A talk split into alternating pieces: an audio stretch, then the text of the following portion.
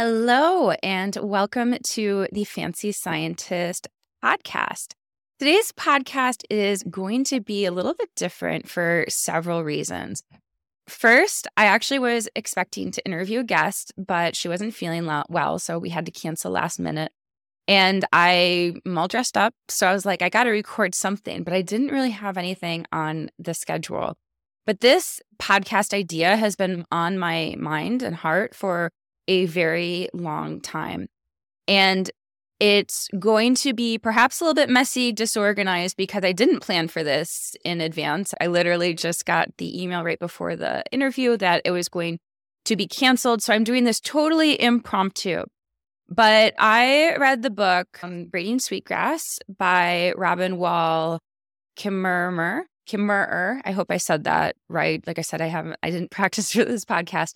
But I didn't want to delay this podcast anymore because I read this book about a year ago, and lots of you probably read it. It's a New York Times bestseller, I believe. to the national bestseller here. It's a fantastic book. I love it. And the reason why I wanted to do a podcast about it is because not only is the book amazing, but I believe that she touches upon things that scientists are afraid to talk about, that we have been shunned to talk about, so we don't talk about them. And specifically, what I took from this book, now it's been a while since I read it. So as I go through this podcast, I'm going to refer to pages. But I have been on this journey since a little bit before 2020, but 2020 was really like when I decided I wanted to make a change. I enrolled in this personal development course that totally changed my life. And this was before the pandemic hit. So it was like perfect timing. I already started going about these big changes. And then when the pandemic hit, it let me, it gave me the time and space to really breathe and tap into myself, my intuition. And I learned how to do that through this course. Basically, through this course, I discovered the spiritual side of myself.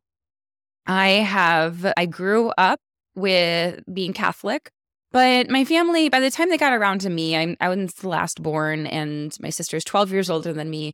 My family kind of they got a, they kind of gave up a bit. So my sister had to go to church re- religiously, whereas I we went more intermittently, and I just didn't like it, and I didn't understand it. And this isn't no um, disrespect to any religions out there, but it just wasn't for me. So when I was young, I asked my mom to stop, and we did stop. So ever since then, I have been without and for the longest time, I was even really negative towards religion. But this, this is not a conversation about religion. And in 2020, mm-hmm. when I did this personal development course that really talked about getting in touch with yourself again, like your true self, your authentic self, getting in touch with your intuition, that's when I started to, I guess, rediscover spirituality because it's probably it's all, always in us. And I started to take it more seriously but I never talked about it.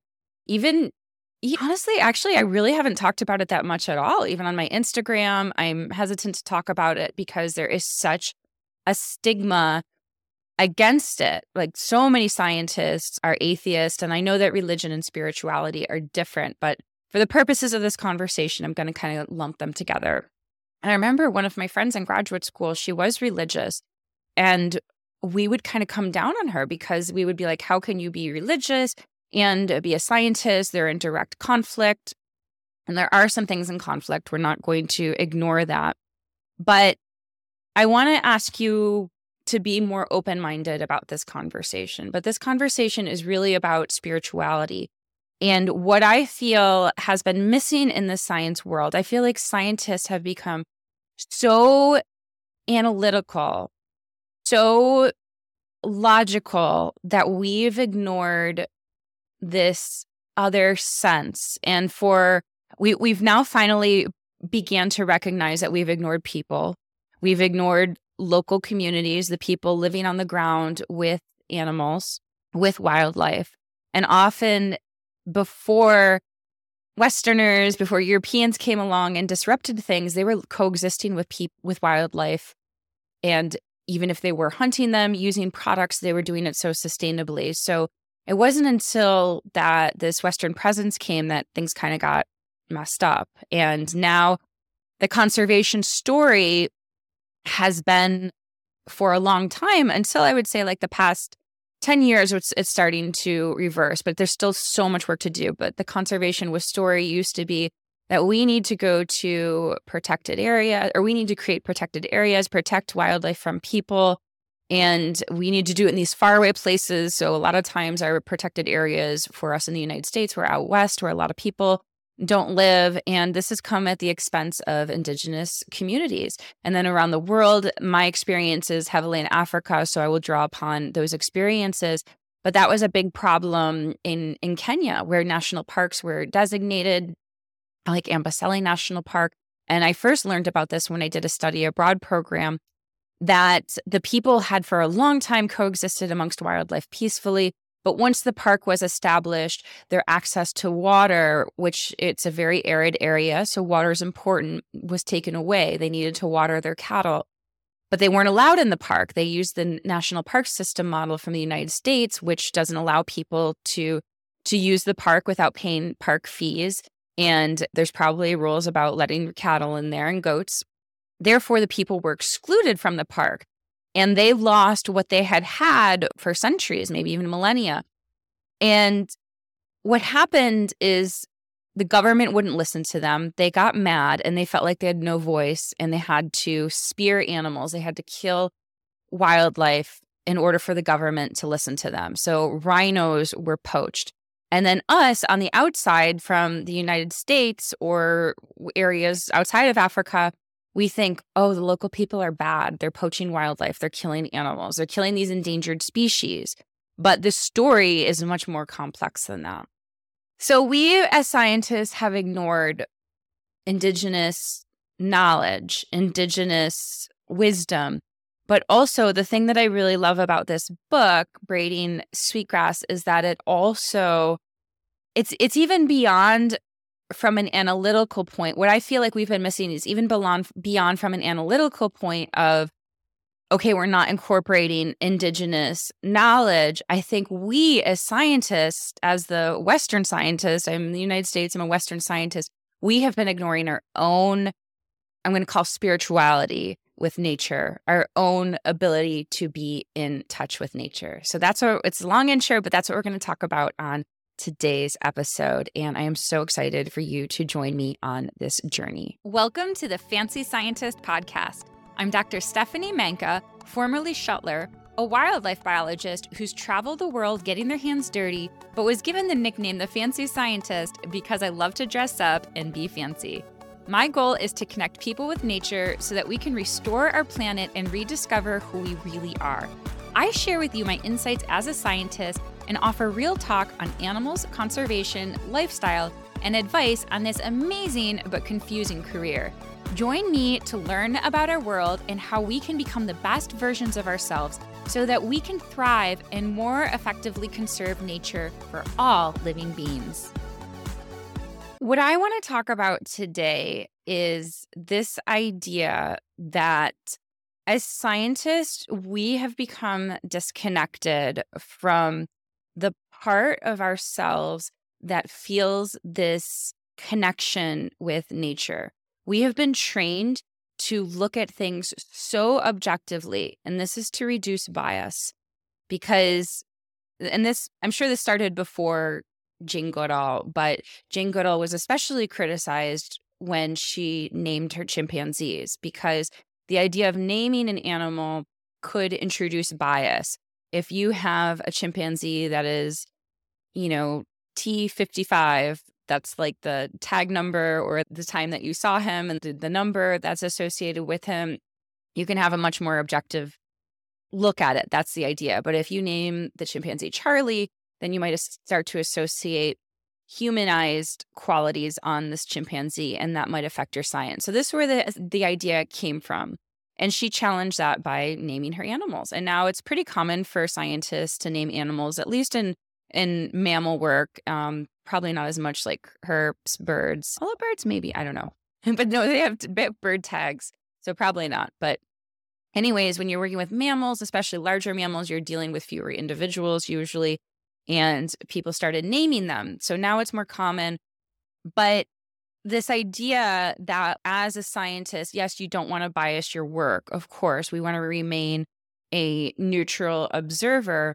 But what I think has happened so much in science is that we have become so much a neutral observer that we have become disconnected from nature and other people and society that we have learned like we can't even relate to them anymore.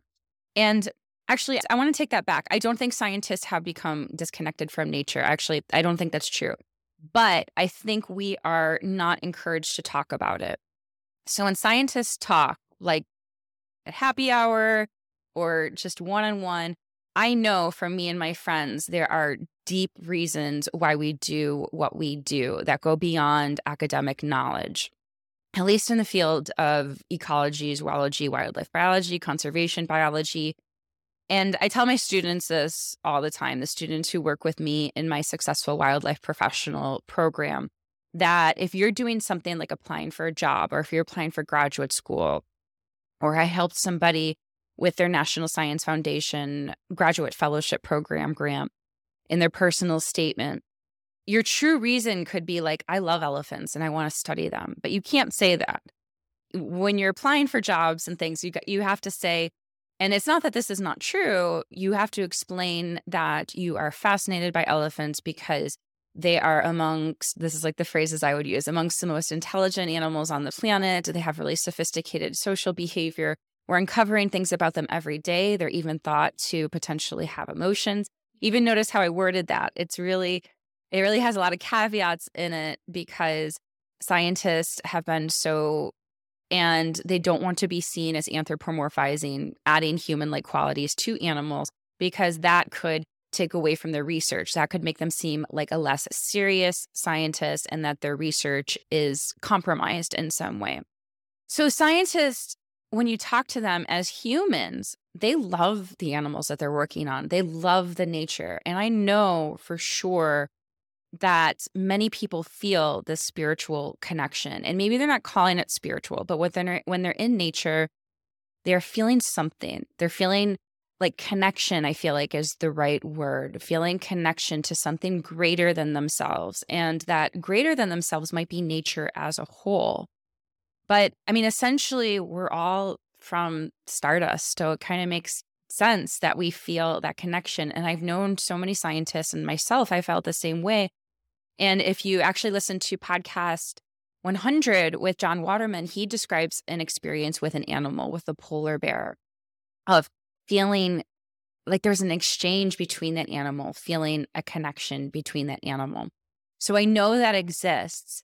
And I felt that way too, looking into an elephant's eyes. Like there's moments where you have with animals, or I've had moments with coyotes too, looking into their eyes where you feel like there's some sort of exchange. So, what I want to talk about is like, is encouraging scientists and non scientists, you all out there too, to get connected with that side. And I'm going to bring examples from Robin's book, Braiding Sweetgrass, because she had the background of being an Indigenous woman, of having this spiritual sense. And she's not afraid to talk about it, but she's also trained as a scientist. So I want to just tap into the book and and talk about some of the things that I really loved about the book and read you some quotes that I loved and use this as a platform that we can talk about these things and use these things to connect more with each other, to wildlife, and our local communities. I'm going to start reading parts from the book. And this is like from the very beginning where we talk about what science is. And she describes it. She says she was born a botanist, that I had shoeboxes of seeds and piles of pressed leaves under my bed, that I'd stop my bike along the road to identify new species, that plants colored my dreams, that the plants had chosen me. So I told him the truth. She's talking about a potential advisor. I was proud of my well planned answer and I told him that I chose botany because I wanted to learn about why asters and goldenrod look so beautiful together. And he said, Miss Wall, I must tell you that is not science. She described the different plants. Together, the visual effect is stunning purple and gold, the heraldic colors of the king and queen of the meadow, a regal procession in complementary colors. I just wanted to know why. Why do they stand beside each other when they could grow alone? Why this particular pair? There are plenty of pinks and whites and blues dotting the fields. So is it only happenstance that the magnificence of purple and gold end up side by side? But my advisor said it's not science. And she said, I wanted to know why certain stems bent easily for baskets and some would break. So this is tapping into what she would do as an indigenous woman in her community does. Which plants are edible? Why those little pink orchids only grow under pines? Not science, he said. And if you want to study beauty, you should go to art school. She's older, so she's talking about her experience back then. And like, what is science? This is the thing, if you're going to graduate school, that you're going to have to experience. And this is why so many people leave academia because it's so logical and theoretical. Like, why can't we study which plants bend the best. And now that we're doing more conservation biology, you can do more applied studies. But even today, it can be difficult. It, it's really difficult with funding to get basic applied research funded. You really need, especially for National Science Foundation work, you really need that theoretical concept.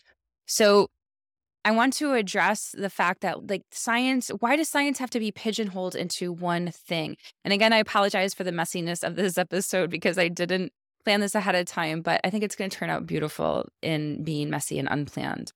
But that disconnect, that's art, that's science. Why can't they be intertwined? And I think we are challenging that notion nowadays, but it's still difficult. Now, I want to refer to a passage that really shows the beautiful knowledge and wisdom of local communities and especially indigenous communities who have passed down knowledge for centuries, even millennia. And that scientists for the longest time have thought that, or have often gone into communities acting like they know everything. And I don't want to toot my own, like I say, I will toot my own horn. But when I was in Gabon, the field assistants, they loved working with me. They really enjoyed it. And they just said I was like so easygoing and just so optimistic, but also something that they really appreciate about me. They said the most important thing in working with me is that I didn't act like I knew everything. And I didn't. I went there and I was like, I'm going to study elephants. I'm going to study forest elephants.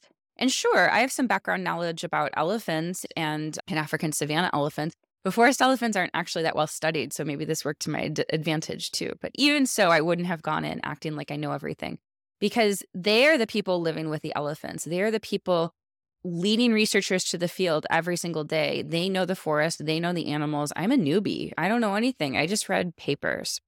So it's so important that as scientists, we really recognize the local communities. And then also, we talk about this disconnect between the indigenous path, which is the local community's wisdom, and the science, and how they can't, at this point, they're not intersecting. So she wrote To walk the science path, I had stepped off the indigenous knowledge but the world has a way of guiding your steps. Seemingly out of the blue came an invitation to a small gathering of native elders to talk about traditional knowledge of plants. One I will never forget a Navajo woman without a day of university botany training in her life spoke for hours, and I hung on every word. One by one, name by name, she told of the plants in her valley, where each one lived, when it bloomed, who it liked to live near, and all its relationships who ate it, who lined the nest with its fibers, what kind of medicine it offered. She also shared the stories held by those plants, their origin myths, how they got their names, and what they have to tell us. She spoke of beauty. I just love that so much. And again, it alludes to the fact that scientists don't think of, or Western scientists don't think of plants and the, the species that they study often in this way. They don't think of nowadays, we're thinking about the ecology of the plant and the ecosystem that it's in, whereas more, or I guess certain disciplines, I guess ecology has always thought about it in the context, but some ecology studies might bring it to the laboratory and isolate it and have it very separate from where it's li- living in its outside environment. And what this indigenous woman is incorporating it as everything, not only the knowledge about where the plant is growing and the plants it grows along up with. I love that they call out that she refers to the plants as who and not it. And so so there's all this knowledge, this ecological knowledge, but then there's also the culture and the knowledge of living alongside people as well. And that's also something that I want to talk about. And for the longest time, I fantasized about having my own nature show. And it's funny because when I started this career, I was not interested in people at all. I wanted to study the animals. I was like, you know, give me the elephants, give me the lions. I want to study them. I don't want to be involved with the people because I think I came with a subconscious bias that people were bad, that they were hurting wildlife, they were harming wildlife, and I didn't really want to work with them. Plus, I just loved animals. Like, I just really wanted to work with the animals. But 20 years later, after being in this field, I have realized that so much of conservation is really about people and not about animals. Yes, of course, there's there's science that will help us understand animals. The Sumatran rhino is so endangered that we need to understand its reproductive systems and how to reproduce in captivity to get the species to survive and reintroductions in the wild, etc. But for so many species, like the forest elephant, they just need habitat and to stop being poached. And for the most part, they're fine. They're going to do great. They're going to reproduce and they're going to do well as a species. But we have ignored the so we've ignored this human element. And going back to the TV show that I want, anyone out there listening, you want to help me make this show. But one thing that I, I've never actually liked nature documentaries to begin with, honestly. And I did love Planet Earth. I thought Planet Earth was amazing. But one of my favorite parts about Planet Earth was watching the behind the scenes. And especially for the bird of paradise, because when you're watching the episode on the bird of paradise, you get the impression that you are in this like tropical forest. I forget where the where what I it was Papua New Guinea, I guess, the island or is in Papua New Guinea where it was being filmed. But you get the impression that you are in this like remote rainforest and you're so lucky to see this. And then when you watch the behind the scenes, it turns out it's in somebody's backyard, that this bird is doing this in somebody's backyard.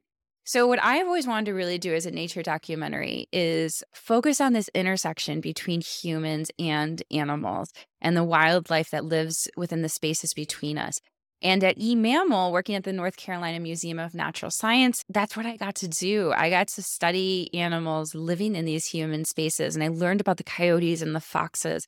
And I just became amazed that we have such great, amazing carnivores and other wildlife living in these spaces. And I became fascinated with that. And not excluding the human element, but how can we work together and how can we have them be together?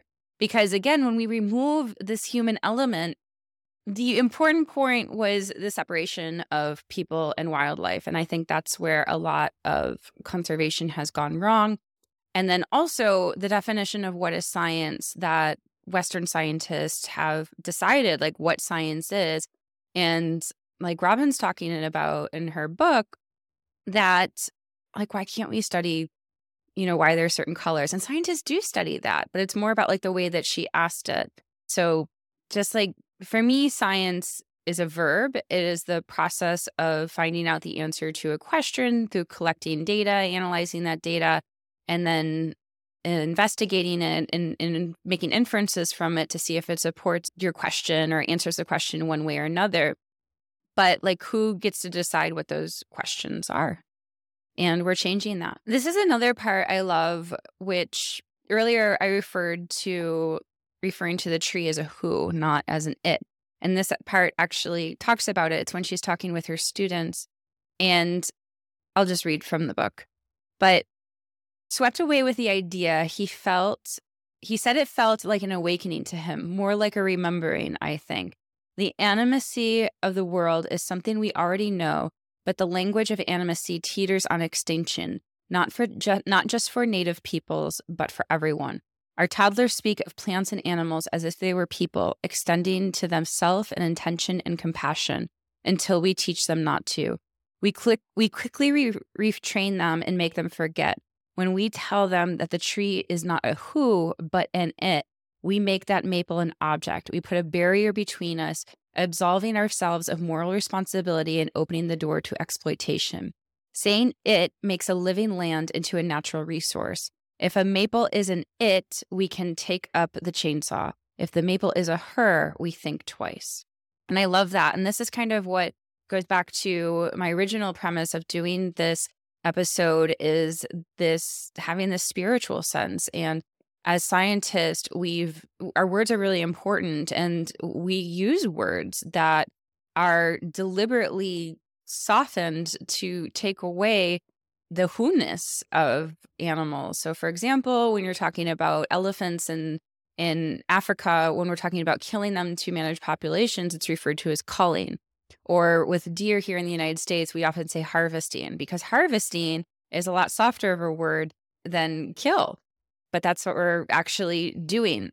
So, just looking at, again, asking us to revisit this relationship between humans and animals. And as scientists, we have not become immune to becoming, I think, even more disjointed than sometimes regular people. Sometimes regular people are able to have that connection more, but we have been trained that it's bad to have any sort of connection or to think of animals, we think of animals as individuals, but more from a study perspective, not as much of as they are their own unique individual in this world. Now I'm going to talk about some overlap between things that I've learned through my own spirituality and discovering things like manifestation and what Robin talks about in her book. So, one of them is about reciprocity and this idea of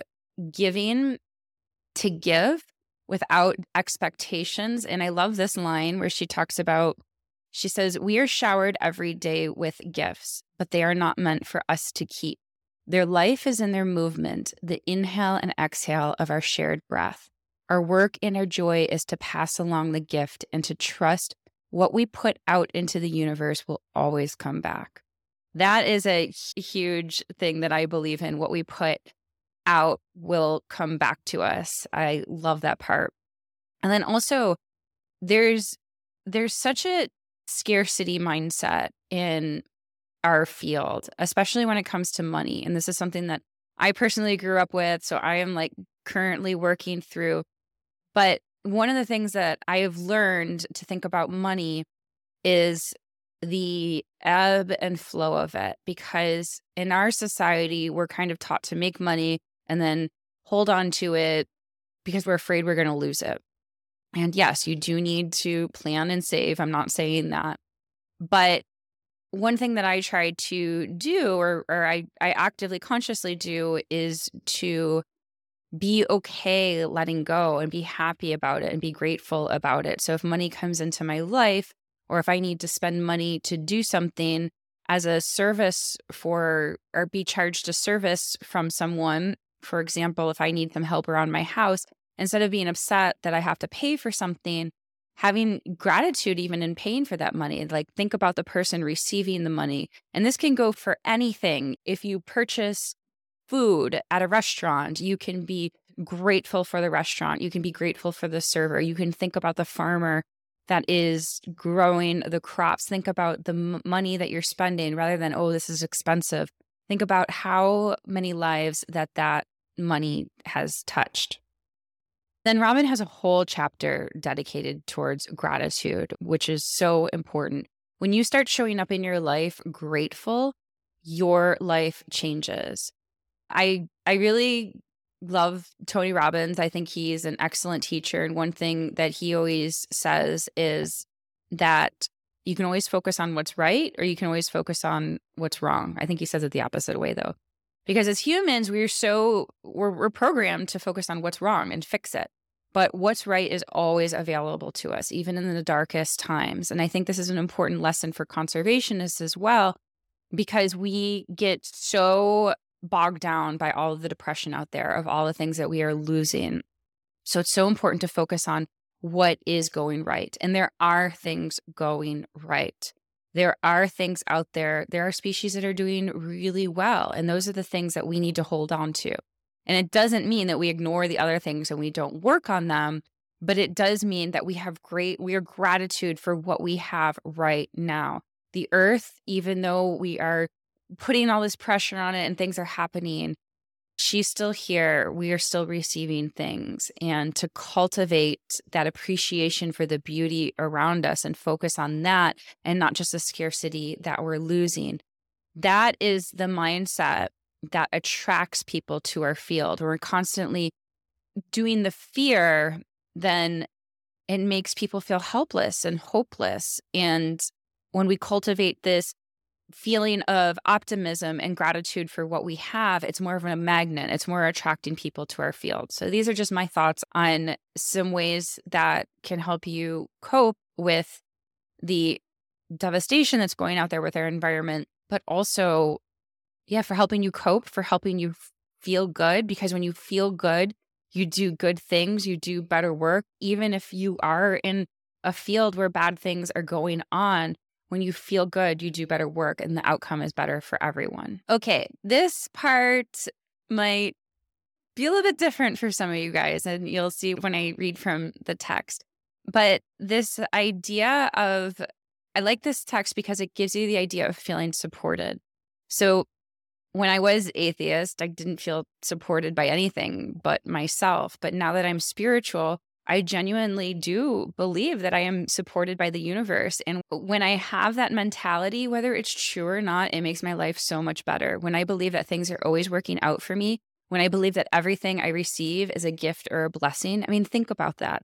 Things that are awful can happen in your life, and you can turn it into a gift. You really can you because it can be a way for you to grow it can be a way for you to help people there's so many people out there who have gone through really horrible things and have turned that into what they believe are gifts so this idea that you are being supported by the universe that the universe wants to give you what you want. This is the principle that I go by and having gratitude for the universe for everything that I have. And I know it can be so hard for us in this world because we're comparing ourselves to other people. And if you're somebody who's in this career, maybe you're feeling really frustrated because you want to be somewhere else, but you're not there yet. So I get it. It can be really frustrating. But for a minute, pause and think about all of the good things that you have in your life. Your chances are you're probably healthy. If you're listening to this, you have internet. That's a big deal. A lot of people around the world don't have internet. You probably have access to clean water and food. And even if your finances are not in the best place right now, you probably do have food in your cupboards and a safe place to go to. So think about all just like the basics that you can be really grateful for because there are people in the world, there are lots of people in the world who don't have this. So let me read the section now from the book where she said, I sat once in a graduate writing workshop on relationships to the land. The students all demonstrated a deep respect and affection for nature. They said that nature was the place where they experienced the greatest sense of belonging and well being. They professed without reservation that they loved the earth. And then I asked them, Do you think the earth loves you back? No one was willing to answer that. It was as if I had brought a two headed porcupine into the classroom, unexpected, prickly. They slowly backed away. Here was a room full of writers passionately wallowing in unrequited love of nature. So I made it hypothetical and asked, what do you suppose would happen if people believed this crazy notion that the earth loved them back? The floodgates opened and they all wanted to talk as once. So again, like having having a relationship with nature and even from a scientific standpoint, we definitely have this view that like we are here to manage the land and like we're the people doing the things. But can we change it? And what would happen if we changed it to a relationship where the earth and nature and the land that we were managing loved us back, had feelings for us? I mean, this is crazy to think about. I feel weird saying this, but I just think this is such an interesting perspective to think. And it is one that I've embraced over the years of having a co creation mindset with the universe that I am powerful, the u- universe is powerful, and that we work together as one. So, just something for you to think about. Here's another part I love. Now, again, I feel totally weird as a scientist saying this, but what if we thought of wildlife and nature in a different way instead of us being the dominant one, the dominion, and instead more on equal playing fields? So, this is a section from the book. Let me read about harvesting trees. It says John has developed a practiced eye for these things, but sometimes, just to be sure, he'll unsheath his knife and cut out a wedge for a look at the rings. John prefers a tree in the range of 30 to 40 growth rings, each ring as wide as a nickel. When he's found the right one, the harvest begins, not with a saw, though, but rather with a conversation. Traditional harvesters recognize the individuality of each tree as a person, a non human forest person. Trees are not taken, but requested. Respectfully, the cutter explains his purpose and the tree is asked permission for harvest. Sometimes the answer is no. It might be a cue in the surroundings, a vireo nest in the branches, or the bark's adamant resistance to the questioning knife that suggests a tree is not willing, or it might be the inevitable knowing that turns him away. If consent is granted, a prayer is made and tobacco is left as a reciprocating gift. Gosh, can you imagine what our world would be like if we went to using that method for taking things from nature, how much better things would be. So just think about your own life. How can you implement type of thinking into your own life? And I know it's hard because we've become so disconnected from things. For example, if I'm going shopping and I buy a shirt, I'm not going to think about the the cotton plants that generated it's probably not even cotton it's probably plastic. Anyways i'm not going to think about the original resources and ask permission if it's okay. But what if we did think about that? And it's okay to take because that's what they're doing in this book they're taking but they leave a gift and they're asking permission to take ahead of time so can we pause in our life and think okay do i really need this shirt? Do i really want this shirt? And if you do it's okay it's okay to take but again, we're putting that pause in there. And then also, even before that, thinking about like the places that we're buying from and the relationship that those places have with the people that that work there with the the products that they're sourcing originally to think about all these things and to give it pause. Our world would be so different. So i invite you to take that concept and implement it into your own life and actually as i'm looking at the next page that i marked Robin makes references to stuff like that, like thinking about her laptop and where all the things came from. And that it can be overwhelming to think about all of this stuff. But I love the paragraph that she ends with. They're talking about weaving a basket. And I love this too because it brings back the concept of mindfulness, which is so important in spirituality, but also just happiness, honestly. Because when you're mindful, you're in the present moment and you're not thinking about the past or the future and you're just with what is. So your mind's not racing about fear, worry, anxiety. It's just here. So she writes, but every once in a while, with a basket in hand or a peach or pencil, there is that moment when the mind and spirit open to all the connections, to all the lives, and our responsibility to use them well. And just in that moment, I can hear John Pigeon say, Slow down, it's 30 years of a tree's life you've gotten your hand there. And we're kind of jumping around here again because, again, I didn't plan this episode and the book kind of jumps around a bunch in different thoughts. But in the beginning, we talked about what is science and the idea that like certain things can't be included as science. But Robin's a professor, she's a botanist, she's a scientist, she publishes papers, and she challenges that notion. And one of her students begins a study or does a study on sweetgrass and the implications of people picking it because they pick half of it to use and then they leave the rest of it. And no one before her has studied like how that affects a sweetgrass, if that's a good management method, if it um, you know depletes the plant, if it's harmful to the plant, or nothing happens, or if it's helpful to the plant. But, anyways, she decides to study it. And she writes My colleagues might scoff at the notion of basket makers as scientists. But when Lena and her daughter take, daughters take 50% of the sweetgrass, observe the result, evaluate their findings, and then create management guidelines from them, that sounds a lot like experimental science to me. Generations of data collection and validation through time builds up to well tested theories. Yes, I agree with that. And I wanted to share that because, again, like like science is about the process and we science it's complicated because it's reserved for people and it's important to have degrees and to know what you're doing but one of the reasons why I love citizen science or community science is because people, regular people without degrees, without any training, can participate and take part in science. And of course, these are indigenous communities doing it and not maybe recognizing officially that they're doing it as science, but you might not be part of an indigenous community. You probably aren't.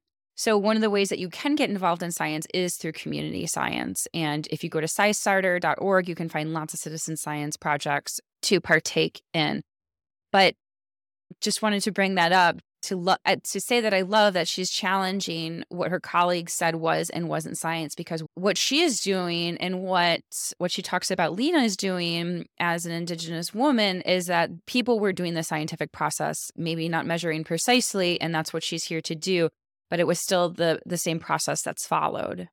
Something that I have become really passionate about as I mentioned from my forest elephant days that these animals are being poached and I thought science could save them. I thought that we could study them and people would become interested, but data does not change minds, it does not captivate people. So we have to go deeper than that. And when I started working with eMammal and working with camera traps and introducing kids to camera traps, I learned a lot about kids and why people became interested in protecting the environment and conservation. And it has to do with making those connections from an early age. I, it, it can happen at any age though, but it's more likely to happen, it, or it's easier to happen at a younger age and it'll be carried on throughout adulthood. And I became, that's when I started to shift. Instead of doing research, I wanted to do more education, but not just education because I simply talking about things or showing things like they really need that connection. So that's really what I am about in this new fancy scientist realm is I don't just love doing education. I want to bring more in the emotion and the connection. And this is why I love the Braiding Sweetgrass book so much because she really gets that it's not just about the facts, it's not just about the information. And um, she talks about taking her class on a trip. And let me read you this part. I had given them so much information, all the patterns and processes laid on so thick as to obscure the most important truth. I missed my chance, leading them down every path save the one that matters the most. How will people ever care for the fate of moss spiders if we don't teach students to recognize and respond to the world as a gift? I told them all about how it works and nothing of what it meant. We may as well have stayed home and read about the Smokies. In effect, against all my prejudices, I had worn a white lab coat into the wilderness. So, and that's, and this is something else I want to reiterate to scientists is that like, yes, it's great we're sharing our research, it's great we're communicating, but when it's too stagnant, when it's too facts, when it's too, eh, you know, like ripped away of emotion and connection, that we're losing something. And like, yeah, you can stay home and read about it from a book, but that doesn't mean that you're connected by it. And that's one of the things that I really want to do in my career is recreate those connections or foster those connections, especially with kids and especially that I am I'm a parent now. I'm I have a partner in my life and he has a son and I'm there every single day. And one of the things that I really want to do is instill this connection with the world around us that we're not just isolated people living in houses, that we're deeply connected to nature. And we just need to give our chance this, we need to give ourselves a chance to experience it. And we're also connected with each other. I'm going to start wrapping up here. I'm not even, I'm not finished with the book. It's like, I'm probably two thirds of the way through, and I still have so many more pages marked. Like this, I love this book so much. I can't recommend it enough. But I'm going to stop at the chapter where she talks about salmon coming home. And again, this relates to spirituality and no matter what you think or believe, but comes back to returning home to yourself. And that's really what I believe like spirituality is like getting in touch with who you are, your authentic self, and listening to yourself and your intuition. And that is something as a scientist, I have learned like my intuition doesn't even exist if I was a scientist. But ironically or funnily, I mm-hmm. we were reading a lab paper recently about conservation decisions and about how conservation managers make decisions. And the older the conservation managers were, the answers for making a decision were based on their intuition. Like they they definitely did studies and took in information, but at the end it was kind of like a their assessment, their rather than relying on data, like their feelings about a situation. So as scientists, I think we've been taught to, and, and as people in general, we've been taught to ignore this. What I love from this book is it is coming sense, it is coming back to this sense of home within us. And nature, I believe, is the way to get there. I believe it is the fastest portal to get there is just going outside. I am lucky that I have dogs and they force me to go outside every single day. If I didn't have dogs, honestly, I would probably not go outside that much because I'd be like, "Oh, I got to work, I got to do this, I should do laundry, etc." But because I have dogs, I'm like they need exercise. I got to walk them outside. But I need I mean, I exercise, so I don't need that as exercise, but I need I need the experience of nature, like the forest bath, what people call being mm. outside. And I notice the difference when I am traveling or when I was with my ex and he would walk the dog several days in a row. I would notice a difference in myself from not having that exposure to light, to trees. And it doesn't, this doesn't have to be pristine nature. This can be neighborhood walking. This can be walking in a city park. It's just around being trees and around being plants and around being animals and, or even holding them or looking at them. Like there's no, it's not a coincidence that when you look at screensavers and stuff, it's pretty much always nature or desktop backgrounds. It's always nature. Nature makes us feel good. And I believe that it is the portal to help us figure out who we are. And there are so many studies about the benefits of nature mental, physical, emotional. Just being out. One study said, I, I think I'm getting this right, being outside for just 10 minutes can reduce stress I believe it was done in college students. There's tons and tons of benefits. So I encourage you to go outside. If you're a scientist, if you're training a scientist, training to be a scientist, I recommend for you to like take off that hat for a little bit and just like really focus on the connection and what you can experience inside, what the data are not giving to you, how the animals, how the plants are speaking to you, like Robin says in her book, how they are loving you, how they are supporting you. I know this sounds weird. I feel weird saying it, but I do believe it. And when we can get closer back to this relationship with nature, to being part of the landscape, to caring about it so deeply, having this emotional connection, I truly believe that our lives change. And Robin goes into great detail about this. And it's not only about our the way that we relate to the landscape, but I also believe it has a strong impact on the way that we relate to each other because we are nature as well. We're animals. Whether you like it or not, we're a mammal. And even though we're inside a lot of the time, we're still animals. I hope you enjoyed this episode. It was messy and unconventional, but this is where I am in my life. And I do want to end with one thing. I talked about manifestation, and manifestation is a word that is triggering. I guess triggering is the right word to say that people think it's like you're kind of like making stuff up. Like, like, oh, if I like manifest something, it's like I can, I'm like, I'm going to manifest myself a Lamborghini. I don't want a Lamborghini, but whatever. But manifestation, all it is, and I've used manifestation in my life towards my advantage, and I love it. And you are manifesting actually, whether you know it or not. And athletes use it a lot, but really manifesting is visualizing something in your head before it becomes true. So athletes use it a lot, like when they're training for the Olympics or important games, they'll visualize themselves performing, they'll visualize themselves getting what they want. So I encourage you to use that in your life with the results that you want. If you want to become a high level scientist at a nonprofit like the a Nature Conservancy, spend some time each day visualizing that outcome and the steps to get there will become clearer and your mind will believe that you can do it and then you'll find yourself doing it eventually so i just wanted to add that in there so you guys don't think i'm crazy but these things have really helped me in my life they have totally changed my life for the past several years so i encourage you to take them on and of course get robin's book Braiding Sweetgrass. I love it. I can't recommend it enough. Thanks, guys. Be kind to each other, get outside, be kind to animals, and have a fantastic day. Are you an inspiring or entry level wildlife biologist, ecologist, conservation biologist, or any other ologist wanting a career working with wildlife who's struggling, feeling stuck, lost, confused, or just plain worried about this career? Then you are going to want to make sure to do these three things First, head over to fancyscientist.com and check out all of the resources I have for you. You'll find tons of informative blog posts and free tools. In my program section, you'll find masterclasses and self paced programs, some of which are 100% free. And if you want to go even deeper with me and have the mentoring you always wanted, then check out my one on one and group mentoring programs. Second, while you're over there, you'll want to make sure to sign up for my newsletter where you'll be the first to know about my latest blog post, podcast episodes, free trainings, and program offers. Sign up for my newsletter or opt in to any of my freebies and you'll be added to the list.